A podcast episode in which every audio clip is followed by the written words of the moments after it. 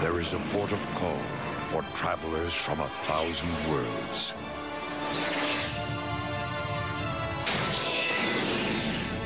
A sanctuary for those seeking peace. A haven for smugglers and thieves. And a dream for the future. Is a forum dedicated to the survival of the universe. It is a UN far in neutral territory.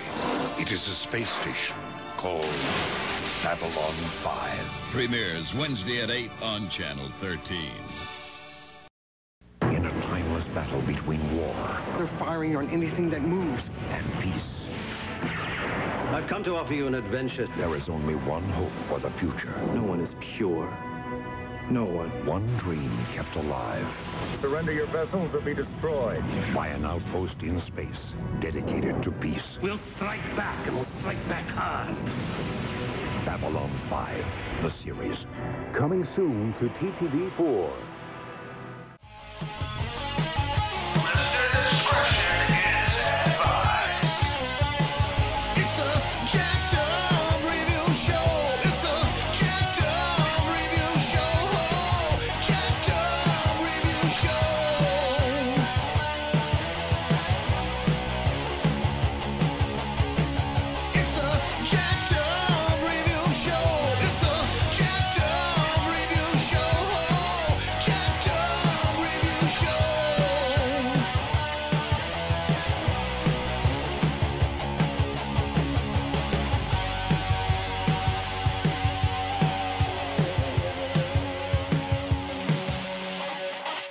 Lend ho. Here we go. And back with another exclusive episode. I have Will Johnson, formerly of the Downbelow, a Babylon 5 podcast. Here we're doing just that, just discussing five seasons of the entire series spin-off show and then the individual movies that followed. And fortunately I'll have the trailers to introduce each one for those just now getting into this franchise. One one thing that does appeal to us is just uh, talking about shows that, you know, for this podcast that really are always revisited, have always been uh, discussed or mentioned. Uh, there's always been a fan base for it. It's it's just so unreal. And one of those does happen to be uh, Babylon Five, which uh, you know uh, made so many uh, people better known. So many uh, re- recreated a bunch of alternatives to the sci-fi fan base. It, it was so unreal to think that this and with this and Stargate, they proved that you know, and there didn't have to be another franchise, you know, like Star Wars or Star Trek. You could have ones that took the best bits from them while being their own worlds, and uh, it was just so unheard of. And with, this one in particular, it's been interesting how. Uh, so many careers are launched from it. Uh, so many themes are kind of repeated loosely and uh, for better or worse uh, many uh, who talk about this have just always been able to find an audience for it uh, i don't know if it's still on amazon prime i think you have to pay for it now but it was free about uh, last year and It On- was free on another station as well. I can't remember the name Oh, of it. Pl-. Pl- Pl- Comet. Pl- yeah, Comet TV. It's either Yeah. Comet or Pluto, and uh, it's just free cable. It's one of those free cable apps, and it just plays various TV shows daily. And that's hard because it's live TV. And It's like, well, you're not going to be able to necessarily. Can I record it? No. Okay. Nah. Um, uh, but uh, probably, I guess right now, uh, Vudu has been getting some. Uh, the Walmart streaming app has been getting some good uh, discussion because uh, basically they got some of the older archived like network versions of certain shows, and they uh, they kind of just even though it's full screen, sometimes cuts to widescreen reportedly, according to a few Reddit posts. But uh, I've been meaning to get that since I you know I own Crusade on Prime, and I would like to get a better version of the show you know, I, I'll always try and buy the DVDs used when I see them on occasion and introduce them to people. But it'd be cool to, yeah, just show it on Vudu the way it's meant to be seen, as good as we're going to get for now. Um, Yeah, So it would what- make so much sense for it to be on HBO Max since Warner Brothers owns that. But I yeah, know that's a wonderful idea. I never thought of that, but that's so true. Is like it, this is the studio that knows there's a fan base, but they're not interested in working on it. And the creator, you know, he doesn't have enough money, you know, to buy it back from him. Why would you? It just would be so much harder. Yeah. Especially if you got a bigger studio talking smack about you and saying, "Oh, he took our property away from us," you know. um, and uh, I, you know, he's so I can't blame him for being cynical. Yet at the same time, I think because he hasn't been playing the network game for so long, he's just I think he's just fed up because they screwed him over so many times. Not only with this and Crusade, but also with uh, the show Sense8 for Netflix. And so, yeah, just long story short, guys, uh, just uh, J. Michael Straczynski was a comic book uh, writer. He later became known for the Like It or Hate It uh, Spider-Man comics and uh, you know Superman comics, and but he was previously known for uh, Captain Planet, not Captain Planet. Uh, what- what's it called? Oh, the real Ghostbusters. Um, oh yeah, Real Ghostbusters and uh, what, I want to say She-Ra. uh, he he did write for He-Man and She-Ra type stuff. Uh, yeah, he he teams up with a veteran producer Doug Netter, and yeah, it's Captain Power is what it is, which is a Power. show that lasts a full season. Finally got a DVD release with him even uh, being interviewed, but uh, it was just one of those. It was criticized for being a little violent, but for both kids and adults, and it it it's a fun show. It, you could easily get into it nowadays if you wanted something else, kind of like Space 1999 or Star Trek or even Power Rangers. And uh, so yeah, he he works with Showtime on Jeremiah. He then gets back into the writing screenplays uh, like you know World War Z, Ninja Assassin, and uh, Thor in the 2011 movie, and Changeling for Eastwood. And he talks about how because he'd been doing so much TV, you know, everyone's like, "Where did this cool you know writer come from?" You know, we've never seen him in the film industry, so. He, he does some Terminator comic books also, which I had no idea, but I totally would love to get. Um, I read some of those. Yeah, they're they're really good.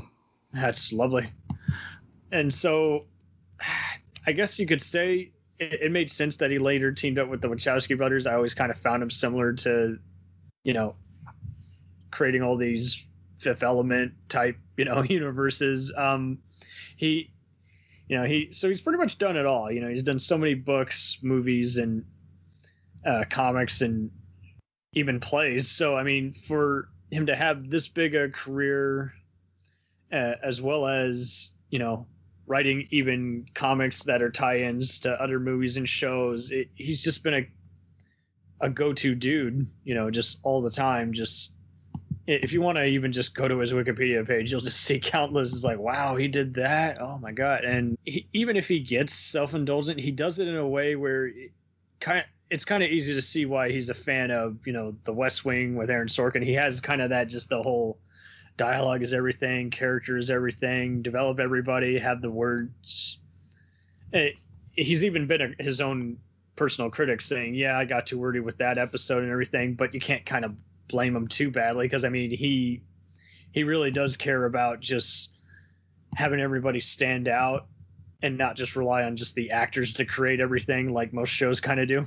And I Yeah. mean, it kind of helped that you know after Captain Power, he wrote for you know he freelanced for Jake and the Fat Man, and then wrote, wrote- yeah, there you go. And even after B five, he was always part of the Murder She Wrote uh, franchise. He would write you know various episodes early on, and then years later just wrote a few of the movies.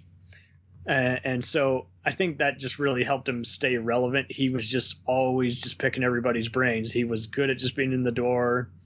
He, and I mean, I, a lot of people love. He, he embraced the internet. That's been noted in several you know different reviews and movies, and it definitely played to his benefit. It just acknowledged that you know before the WB, you know, Warner Brothers has this you know WNN uh, network, you know.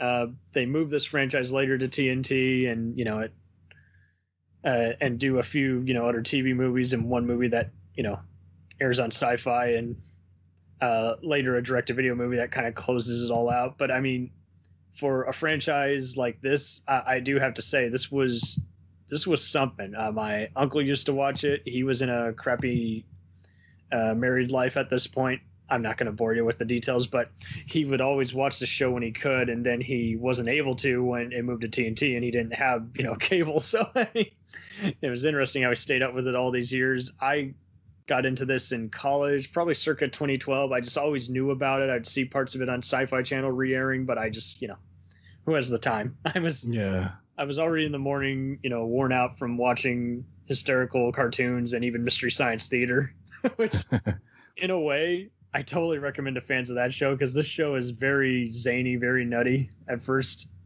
Uh, how did you get into it? Um, Well, I was very much a Star Trek fan, uh, but I I don't really remember how I became aware of it, but I guess I heard about it, um, and I just decided just to sit down and give it a shot. And it, like, it came on Saturday nights where I lived, um, so I used to watch like Saturday Night Live religiously, but I just decided to watch um, this show. It was when I was in high school. Um, nice. so I decided to watch it, and then I just kept watching it. And later, I went and figured out at which point I started watching, and this would have been somewhere around the end of season three Really? to just pick it up in the middle of it. Because back then we didn't have everything on DVD or streaming Yeah. to catch up on it. you don't set the video recording, you're, it's done. And uh, Straczynski no, and other people even would note how. I think it's even Claudia and uh, Jerry Doyle, the actors here, uh, mentioned how it was, got, got very ridiculous after a while. How uh, it would be sometimes be overridden by a local, you know, sports game, and so people wouldn't watch the follow up episode on the day, and so it's easy to lose viewership. It's kind of wild how it kept finding an audience on DVD around early 2000s. You know, the VHSs, they I think they did just about all the episodes up until like 98. So I think I don't think you can find any of season five on VHS. yeah, I kept watching when I went to college. I made it a uh, yeah, because my freshman year in college, about half it was January. My freshman year was when it moved to TNT, and you know, five nights a week they would play the old episodes. It started at season one and went all the way through. So I would make it Oh, a point to be home from wherever from uh, dinner uh, at time to you know watch the episode or record it because I did have a VCR. But so that's how I got caught up on the first four seasons or the first the parts I hadn't seen and um. Yeah, I don't think when I first started watching, I knew anything about. Oh, I guess we'll get into it. I didn't know anything about Sheridan until they started airing reruns on TNT. On Babylon 5, some conspire to keep the beast while others fight to destroy it. Babylon 5. Wednesdays at 8 on WGNT. Like, oh, there was someone else before. Um, not Sheridan Sinclair. Sinclair, no, but that's fine. No, that's true. Uh, my my pal uh, Tony uh, Dodson was watched a lot of it back in the day, and he was always just so pissed. He's like, if I want to watch Box Boxleitner, I'll watch Tron. You know, why'd they get rid of the old captain? He was cool, and I think he tuned in. You know, he liked the episode where they team up together in season three, but he was still he's like, why? You know, and I'm like, well, you don't understand. The show must go on, and he's just one of those. If an actor changes up, you know, that's how he was with Criminal Minds and their shows. He just stops watching, comes too attached, and I'm like, Uh, uh, I, I treat this show kind of like I do with Major Crimes in the Closer. Is like if and most of the main crew is there, and there's just one person anchoring it who was already established in the previous show. I'll, I'll bite, you know. Obviously, some shows really do suffer because they just whatever creativity is there, everyone's just not jiving or it's past its prime. And they're just rushing it, just trying to get it done. And I get how, you know, it can be hard to do, especially when everyone else is just, you know, working overnight, you know, getting only three hours of sleep. I get it, but at the same time, it's just a little annoying. So, launching into season one, I, I really did do justice and watch the whole thing two years ago. I just had always seen parts of it here and there and seen people talk to it to death. But um, yeah, uh, season one is definitely very slow, very mysterious, very episodic. Um, taking its time, but always having something unusual every minute. Uh, I actually do have friends who never gave this the time of day because they they did not like the graphics, and this is without even realizing, you know, how it was, how it was converted later on. You know, they lost, uh, you know, the video files, so they weren't able to remaster it properly. But I mean, wi- wi- with this one, I wouldn't say it's make it or break it. I know a lot of people swear this is the best one, and others who hate it. So I'll, I'll just say it pretty much just start introduces the whole conflict. There was already a TV pilot called The Gathering. That one I actually watched after watching the first few initial episodes and I kind of Mm. enjoyed it and it's kind of a fun kind of music video but if you want anything deep you're not going to get it. it it is very I guess you could say an incomplete TV movie of the week uh, a lot of people complain about Tamlyn Tomita of Karate Kid 2 fame kind of being a questionable character and uh she ends up kind of ironically kind of being mentioned in spin-off material as one of the ones who was mentioned to be a traitor on the station so Yeah. it kind of makes sense for her departure but uh, then they replaced the doctor as well. i which is- know So I would love to see they mention him um, later on in the series, but yeah, it'd be nice to see more of him. But but we got Dr. Franklin, too Dr. Franklin. Yeah, so we, we got Sinclair played by Michael O'Hare, who's was a character actor and later had uh, schizophrenia and had to leave after season one. But uh, he has the authoritative voice, and uh, uh, you have Ivanova, who's you know part Russian, part Jewish. Uh, executive officer, and then you have the security chief, Garibaldi, played by Jerry Doyle. and yes, he is bald. He's joked about as being the Bruce Willis of the show. You have uh, Dr. Franklin, like you say, who is medical examiner and very intelligent, can be arrogant or very comforting depending on who he's talking to, and that's where it kind of becomes. You know, the show was pitched as Hill Street Blues. At times, it does even kind of feel like Hill the better moments of earlier Saint Elsewhere and ER. Definitely am fascinated by him in kind of a Geordi on Star Trek kind of way, where he's just he's just very fascinated by everything and very down to earth. You know. yeah. Yeah, we we had a running joke on our podcast about Dr. Yes. Yeah, he just you know maybe some inappropriate closeness to some of his patients. I'll just put it that oh way. Oh yeah, absolutely. Especially where he meets uh, what's his what's her name, Mary Ann Johnson from In the Heat of the Night in that one Yeah. episode is like, whoa, okay, whoa. And I think she lasts like two episodes and then is gone. I'm like, uh, doctors can't have romance, I guess. But I, I don't know. I, I think I'd be interested to know about that because I know later on there are characters who are introduced and I totally just space out of them. I just forget them as soon as they enter because you know it was the network interfering and the creator had to slowly make them descend to the background or kill them off because he's like, "You're not messing with my vision, buddy." Yeah. Uh, So uh, this is kind of more. This is better than the Star Wars movies at Outer Space Politics. You got uh, Londo, who's basically a Napoleonic uh, uh, uh, race of Centauri aliens. He's played by Peter Jurasik, who was uh, the snitch on Hill Street Blues, and then you got Ambassador G'Kar. Of uh, the Narn race, and he's played by Andreas Katsulas, who was filming this uh, the same year as he was the one-armed man villain in the movie version of The Fugitive. So oh.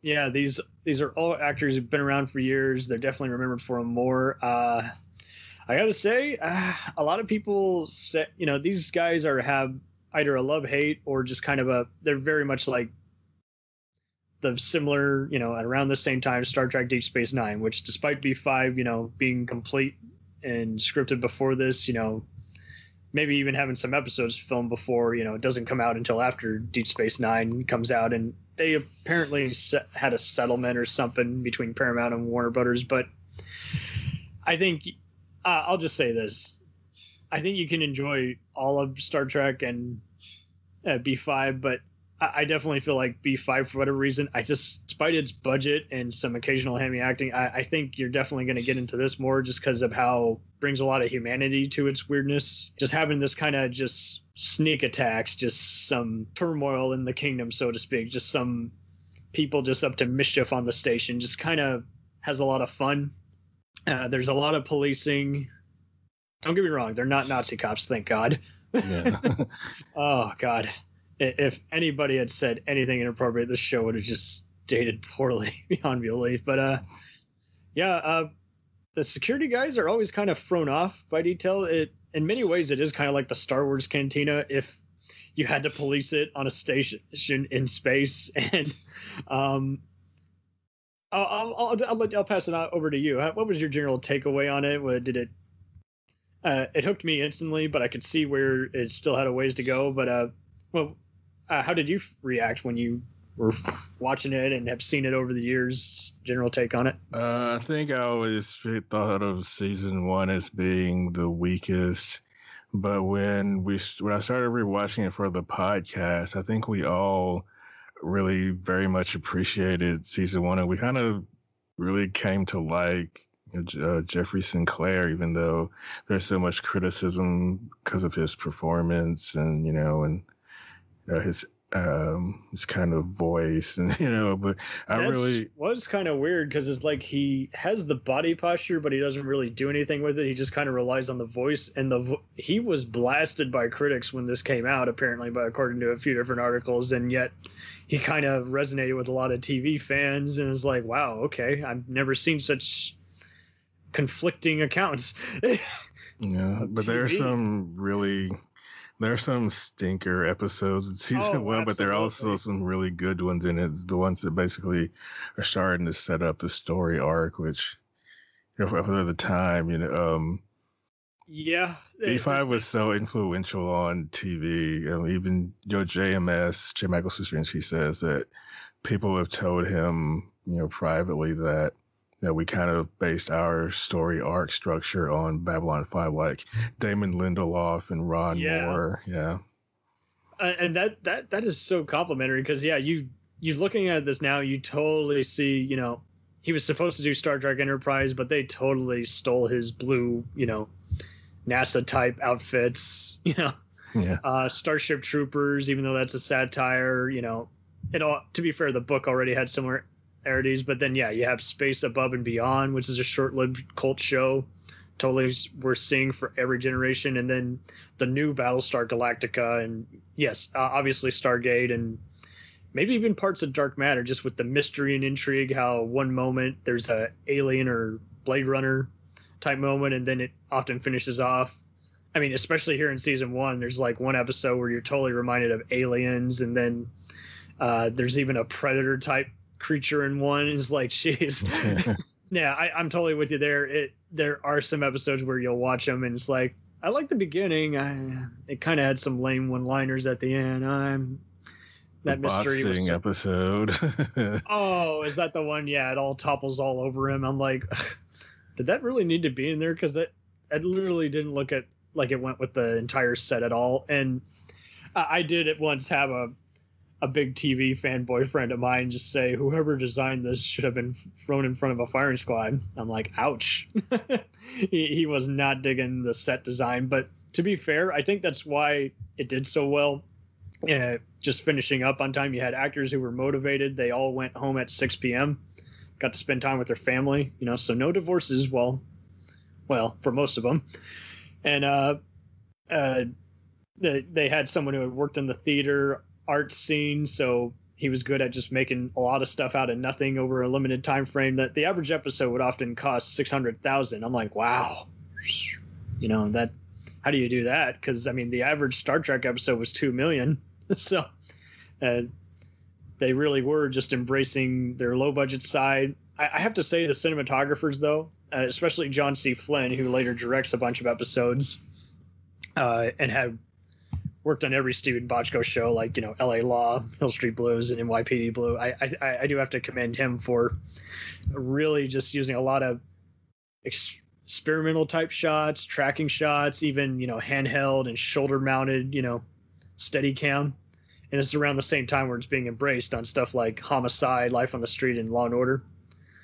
And uh, ah, kudos to him. I, I really did make a difference, and I think that's why it's held up so long. It's not so staticky like a sitcom, you know. yeah, Uh, but I, I think, like you say, it really does get going like in the later half. Although it does take a bunch to realize, like even three episodes in the following seasons, like, whoa, wait, so the main guy is not returning. Okay, it's like, what what did they mean by he ran away? Oh, oh, oh, he went into hiding. Got it. Like you say, it is pretty self-indulgent of itself. There's enough interesting and kind of what the fuck kind of stuff that gets your attention, but uh, I think it survived so long because some people eventually got an idea that oh, it's leading somewhere. It's just so weird. I like the sexy looking cast, so I'll give it a go. Uh, but like you say, it doesn't draw you right away to where you're like, hmm.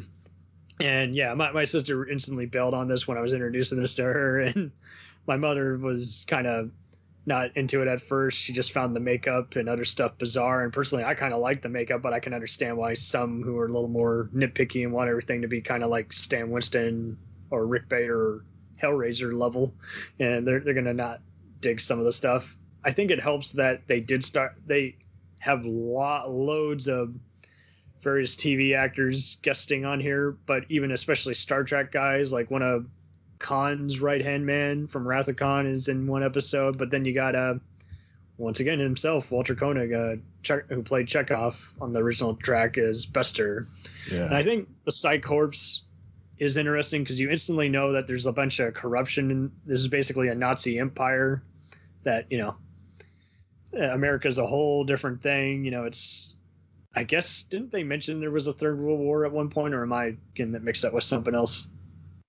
I don't remember a third world war. Um, I know there was one in Star Trek. Um, Oh, okay. Yeah, that's what I'm Uh. thinking of. But uh, it's kind of similar where it's a fascist, you know, paramilitary government. And, uh, uh, you know, both my mother and I really do kind of dig Koenig's role here as Bester here because it's a I total, too. stre- it- it's a total stretch from Chekhov. Chekhov, I don't know. I know some people dug him. You know, girls thought he was cute. Guys kind of liked how he got to pilot the ship and fire the weapons. I, I don't know. I, I thought he did okay in the movies, but on the show, I'd always be like, just let Sulu handle it, dude. You're, you're just stretching your R's and you're Russian, you know, making a hitting a home to us that you're Russian. Um, and uh, here he, he really does kind of. I'd even say he has some kind of lovely voiceovers, and he just. You could even argue that his humor is tied with Dr. Franklin, Garibaldi, and G'Kar's. It just he just has some unusual social overlooks and it's kind of weird for him because he knows what entity he is yet at the same time he's so used to brainwashing people that he knows what he's become but he's so kind of proud of what he is and you know he's so used to using fear tactics because that's kind of how he's survived as long as he's done it I really enjoyed all the Psi Corps stuff. I just found out like two days ago that a new friend of mine is a Babylon Five fan, and I found out because found out because he was trashing the Psi Corps. He was saying that was the worst part of Babylon Five. I was like, no, it's not. Uh, they definitely were more interesting villains, and I have to say they definitely play better than some of the secretive secret police, the Gestapo. On, I mean, I know they were introduced on Deep Space Nine, but when you see them on Voyager, it's like, ah, just be your own show. Yeah, and it's like with this, you definitely, like you say, you you know it's going somewhere, and you're kind of fearing them a bit. Not like ooh ah, but it's like, oh, this cannot be good. They're sent by the president. They answer to him. You know, no wonder every other show had to be like this or the X Files. Everyone often goes when you know it's a conspiracy show. Oh yeah, it's Twin Peaks or X Files. I'm like, yeah, well, I'm getting more of a B five reference, especially if it's a five season uh, run like Person of Yeah. Interest. Uh, I'm like, yeah, I, I'm gonna totally tip my hat to them because you know B5 definitely makes a lot of serialized TV cool. It definitely, for whatever reason, the Warner executives. I think it was Netter who was keeping him at bay, the producer, and Straczynski was just running wild, and he pretty much finds out right on is like, okay, you director, you're producer, you guys, you're gonna guest direct, and after this episode, you're done. You you totally don't get it. You you were able to get it done on time, but you, you just don't get it. I do recall some people saying uh, Adam Nimoy wasn't well liked. I could understand that because I know he only directed like two to three episodes. Um, no, I didn't hear that. But but see that's just it it was in one of those like q&a groups and they- couldn't under remember where they heard it i'm like eh, it's a rumor so you kind of Yeah. couldn't back up the rumor um it helps that a lot of the actors who were being unpleasant that they had a no bullying policy and this comes from one of the dvds you get from the official site came out in 2016, a few years before Jerry Doyle passed away. He he and Claudia Christian even mentioned how another actor, Robert Rusler of Nightmare on Elm Street 2, was known for being a prick, and they they pretty much gabbed enough to where Straczynski quietly just wrote him off as dying in one episode. He's like, okay, he's done after these next few episodes. and so I think that's lovely. That's definitely a rarity. Nowadays, everyone's just so used to different personas and just blinded by the money. They just they only are going to fire someone if someone just flat out is just refusing to do the work and it's just so annoying how it's still a thing i'm like no you you got to be civilized and i know a lot of people are used to it because you know it's long hours everyone's restless just wanting to get it done and Actors are known to be weird or difficult. I mean, and that I can understand why a lot of them, when they're done acting, they they they don't want to risk being typecast or being offered crappy, uh, not so different roles that they just go into directing. They pull a Eric LaSalle, Timothy Busfield, you know, everybody on uh, thirty something or ER pretty much just gets into directing TV. A lot of the Star Trek actors are directing now. Or Oh yeah, Jonathan Frakes, but yeah, e- even so many other ones like Robert Duncan McNeil had a big career on Chuck, and then you have uh, Roxann Dawson who played Torres on Voyager. She directed all various shows like Crossing Jordan, The Closer, and uh, it's just awesome seeing. Yeah, and it's just awesome seeing these people is like they really do know how to get everything done on time. They've been studying with all the people. They've been had a good word put in for them. And yeah, Frakes, he was having to remember doing so good at it. He had to remember to teach himself how to act again when he did the new Picard show. And uh, Dawson, she mentioned how she was absolutely sick the first day, and she was like, "This is make it or break it. I'm not gonna let on that I'm feeling very sick today." I'm like, "Man, you go, girl. I can't. Who can do that? You know." Makes me think of- Yeah, he he did so many goofy kids movies and sci-fi channel stuff under different names. It, he, he didn't take it seriously, but he was having lots of fun. And uh, on the Crusade uh, DVD, he at one point even jokes. He's like, "Yeah, we got to film it just like those." How they do it on NYPD Blue? They just do all the circulating around. It's all fun, and um, it, it definitely. I will say his episodes definitely feel like he's just kind of letting the style do the talking. He's just so distracted and having too much fun doing it. By that point, you're kind of not as aware of it because you know you're just paying attention to the big plot line. Uh, I do have to say, uh, season one, like you say, if you watch it at first, it's just kind of be a mixed bag. But if you have one of those new uh, episode guidebooks, including a few very recent, very well worded ones, you definitely get a better feel for it. You, you're definitely going to need a bit of an assistance. Uh, So if you're going to get into this, definitely make sure that you are a hardcore fan of Star Wars or Trek. I, I will, I'll definitely say, in a way, if you can't even get into Star Trek, which you know, curses, how dare you? But there, there's there's plenty of that who are that way. If you can't get into stuff like that, I, I think you could still get into B five, because I mean, more or less, I mean, it kind of does have enough intrigue. There's always kind of a shit hitting the fan on on the station, and it always ends with an, a full scale battle each season.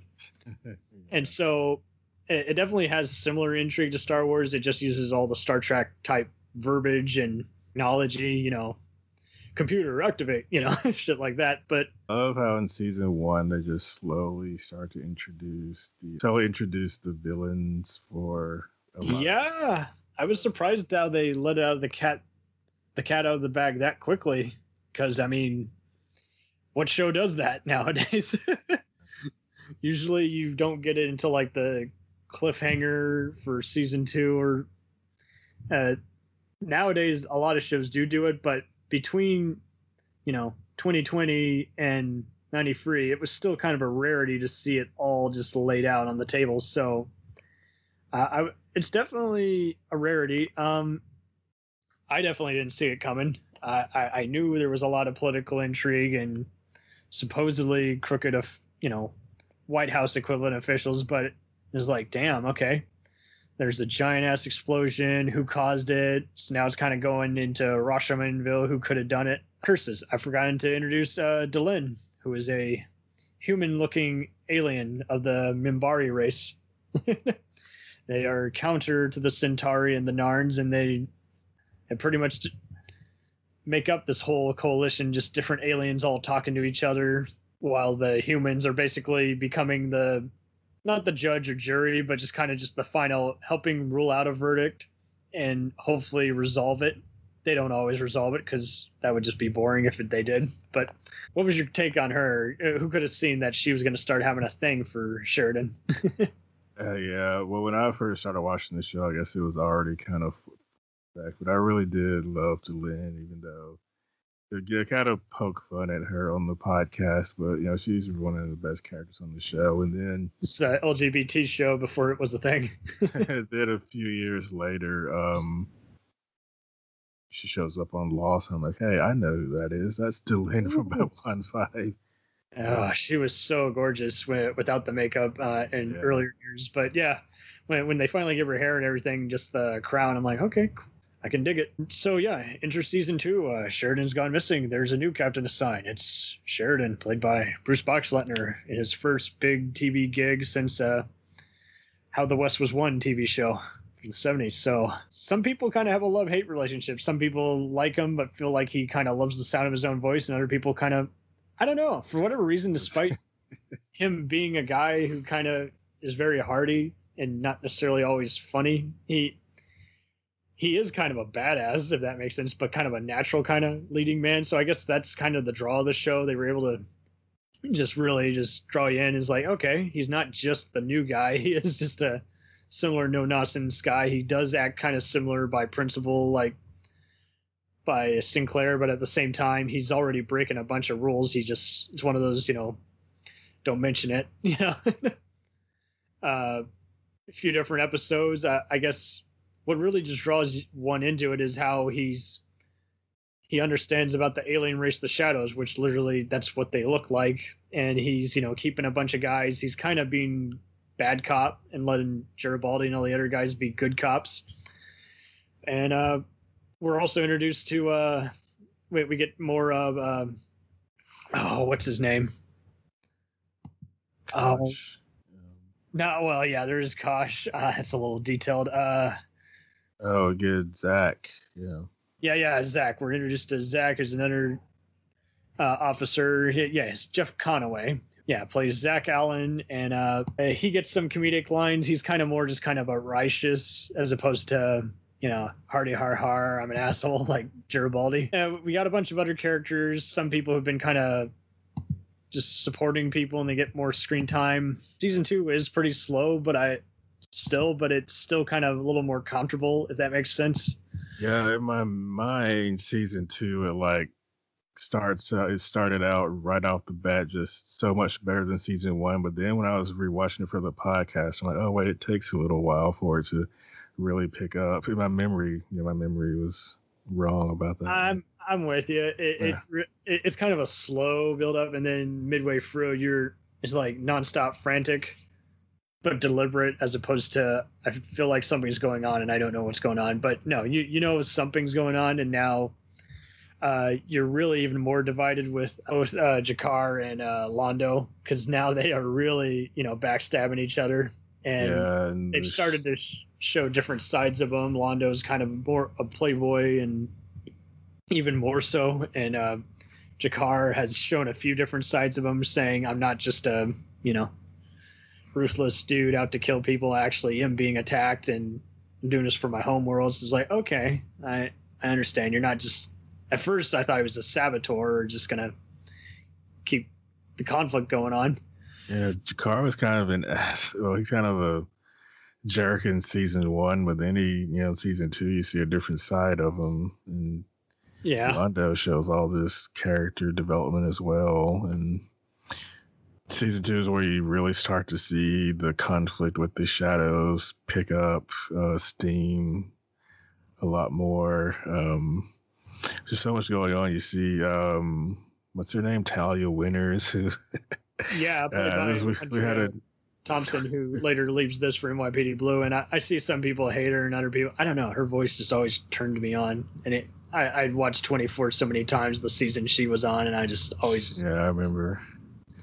She she left NYPD Blue to go do headline news for a while. Oh yeah. But every once in a while, I'll like flipping through the channels and she'll pop up in something that, I, you know, like some TV show. But I always, I, we had a running joke on our show because I always, you know, the way that she speaks, she kind of moves her mouth in a weird way. But then I like watch video of myself speaking, and I'm like, oh, I do the same thing, so I have no room to, you know, make fun of her. Yeah, it is kind of. At first, I'm like, is she an alien uh, in human form? Oh yeah, they're like the Betazoids in Star Trek. They're telepathic. Okay, so that's why they're going full blown weird. And we Uh, got Lyta Alexander back. She was in the pilot, but then disappeared. um, but she came back in season two. Mm-hmm. And, and that's what's confusing about it at first. Like, whoa, oh, so they're acknowledging that. Oh, okay, gotcha, gotcha, gotcha. Yeah, uh, that's that's what's very unusual about it, is like it, now it's kind of you don't really see much of Bester as much, and at the same time you're seeing kind of where more TV shows have dared to go. If I had to give examples, probably NCIS, the unit, or 24. They're, they're kind of just going for the whole approach where everyone has to work together and just different conflicts. There's a mission each episode. Um, but yeah, I, I- I definitely I, I can see why this is kind of the breaking point. Some people continue on, others uh, don't bother. But uh, I, I think it's a way more refreshing one. It's definitely more dramatic without being melodramatic. There's plenty of other episodes that don't really go anywhere. At, there's like maybe free portions that do, and the rest is just kind of a, you know, it, it was going to be a victim to being outdated one way or the other anyway. Like someone being infected, seeing something that's not really there, that they had to have stuff like that because you know, people loved stuff like Twilight Zone and all the other what the fuck episodes of Star Trek, so they just they had it, and in a way, I think it gets away with it because Straczynski just is loves literature and books as a whole. How can he not when he came from an abusive childhood? And so he, in a way, it's kind of it's not a homage or a ripoff. It's just it's a love letter, if that makes sense. I definitely took a liking to what's his name, played by uh, G'Kar's bodyguard, who's a captured alien Narn, played by Marshall, martial arts yeah. because at first he's introduced in a running man type thing they're kidnapped by a bunch of aliens and forced to fight each other to the death on a ship i'm like whoa okay so there's definitely a lot of cyberpunk elements you know like blade runner or total recall at times on this show uh, i mentioned running man there's definitely a bunch of people who fight to the death or have collars on their head you know Yeah. trying to free them. Uh, yeah, I, there's definitely some slower moments. I, I don't really ever have a problem with the slow moments on shows like these for whatever reason, but I can see why some of them can be in drag for some. Only shows like The Expanse would not exist without shows like this, though. It's just so much level of detail, and anyone should be th- just thankful that any of it isn't entertaining at all, as opposed to a misfire that looks good, you know. So, Yeah. so as a whole, would you rank it higher than one, or just a little about the same or less than on the recent rewatch? I mean, I put it definitely higher than uh season one. There are fewer stinkers. There, I don't know if there are any real stinkers. Maybe one. there might be a few Um, episodes where yeah. Londo is pretty much it's about his sex life. I'm like, I don't want to know that. Yeah, but there's some, don't want to know. there are a lot of really interesting, uh, really good episodes. Um, There was think- one episode where someone tells uh, uh, Sheridan something very important, and he just uses. He, he's played by Robert Foxworth, who's done a lot of voiceovers for Transformers and been in pretty much every other show, from West Wing to Law and Order. Just always been the go-to guest star actor with a deep voice, and he he uses like a. I, I think he goes consider me a spider in a trapdoor. And I'm like, that's a little too cute. Stop over here with the puns and yeah. symbolism. I think this is the season where uh Straczynski started his streak of episodes written. He like wrote Yeah. every episode from somewhere here until He's somewhere in season himself. five. Yeah. He's just trying to get it out and have it make sense. And he wants it to be exactly the way he wants it to be. Like who's better to do it than myself? hmm Like, how do you write 20 something episodes a season? Oh man, and that to be I don't know how he did it. He must have had some serious great coffee working because I mean he is flat out just churning them in. He would literally be on set all day and then go home and write all night. I, I don't. How can you do that? So Yeah. he must have been taking some great naps because you know most of us you know that's like writing an essay for our final and then just dragging it out, trying to rewrite it multiple times before we just finally click the submit button. What do they say? You're only, re- most people are only productive for about six hours a day of working. I've heard that, and I, I can't. And it- it's kind of the problem with writing is like all the good stuff. There you spend so many hours just walking around. What can I do? What can I do to make this better? Something you haven't seen. Uh, and I, I've been writing some scripts myself, and it's been only been taken like three years. I'm like, gotta rework this. It- it's too derivative. It's too, you know. It, it's too self-indulgent. I gotta shorten it down to 70 pages. You know. Yeah. it's a 90 minute movie oh the action you know you, sh- you have to stage that you can't write it all out that's too much for an actor to consume i do think this is improvement i am kind of in the season two to four is kind of the best kind of camp but i'm gonna i'm gonna have an unpopular opinion uh, as we go on We'll return after these messages. Hello and welcome to Culture Shocked, the pop culture podcast brought to you by four aging millennials and our outdated opinions. Join us every Tuesday as we discuss movies, TV, games, and even music, new and old. Dude, what do you think you're doing? Are you seriously trying to record a promo without us right now? Well, uh, yeah? Dude, you can't just do the promo by yourself. Who's gonna listen to that? Yeah, and you probably haven't even told them that we're a pop culture podcast where we always agree on everything. Uh, for instance, the Sam Raimi trilogy easily being the best of the Spider-Man movies. J- no, no. But I think we can all agree that Jaws is a classical masterpiece. Mm, nope, don't like that. But we do all agree that the sequel trilogy of Star Wars is the best in the Skywalker saga, right, guys? That comment is so ridiculous. I don't even know where to. Anyways, uh, that'll do it from all of us here at Culture Shock. Thanks for listening. Hey, it's Brent Pope, the host of Breakfast with Brent Pope. You've seen me on some of your favorite TV shows saying things like, Give it up, Jimmy. You got to sink this putt to win. On Breakfast with Brent Pope, I sit down with guests from the entertainment world and we do it all over breakfast. Or should I say, breakfast? Every week on Brentfast, you get inside Hollywood info and tips, great breakfast wrecks and booty debates. Most of all, you get the most delightful 30 minutes of your week. So dig in, it's breakfast time. Listen at Brentfast.com, Apple Podcasts, or wherever fine podcasts are found. Do you ever find yourself thinking about who would win in a fight between Goku and Superman? Hi, I'm James Gabsy, and on the Who Would Win show, me and my co host Ray ignore anything important happening in the outside world and debate fictional battles between characters from comics, movies, and video games. We got a new show every week, and almost always am I the winner. Yeah, not true, Ray. In the past, we've discussed such matches as Captain America versus Darth Vader, Solid Snake versus the Iron Giant, classic matchups like Robocop versus Terminator, and even the Muppets versus Sesame Street. That one was crazy. So if you're a fan of geek culture and love a spirited debate, check out the Who Would Win show wherever you get your podcasts, or check us out at whowouldwinshow.com.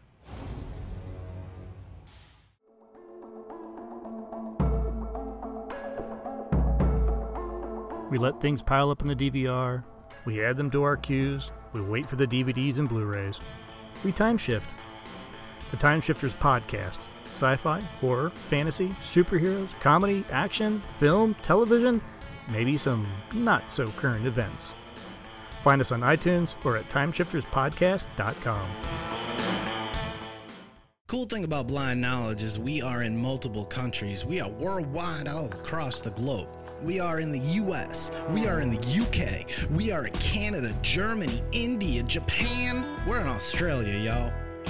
BlindKnowledge.com. Now back to the feature presentation.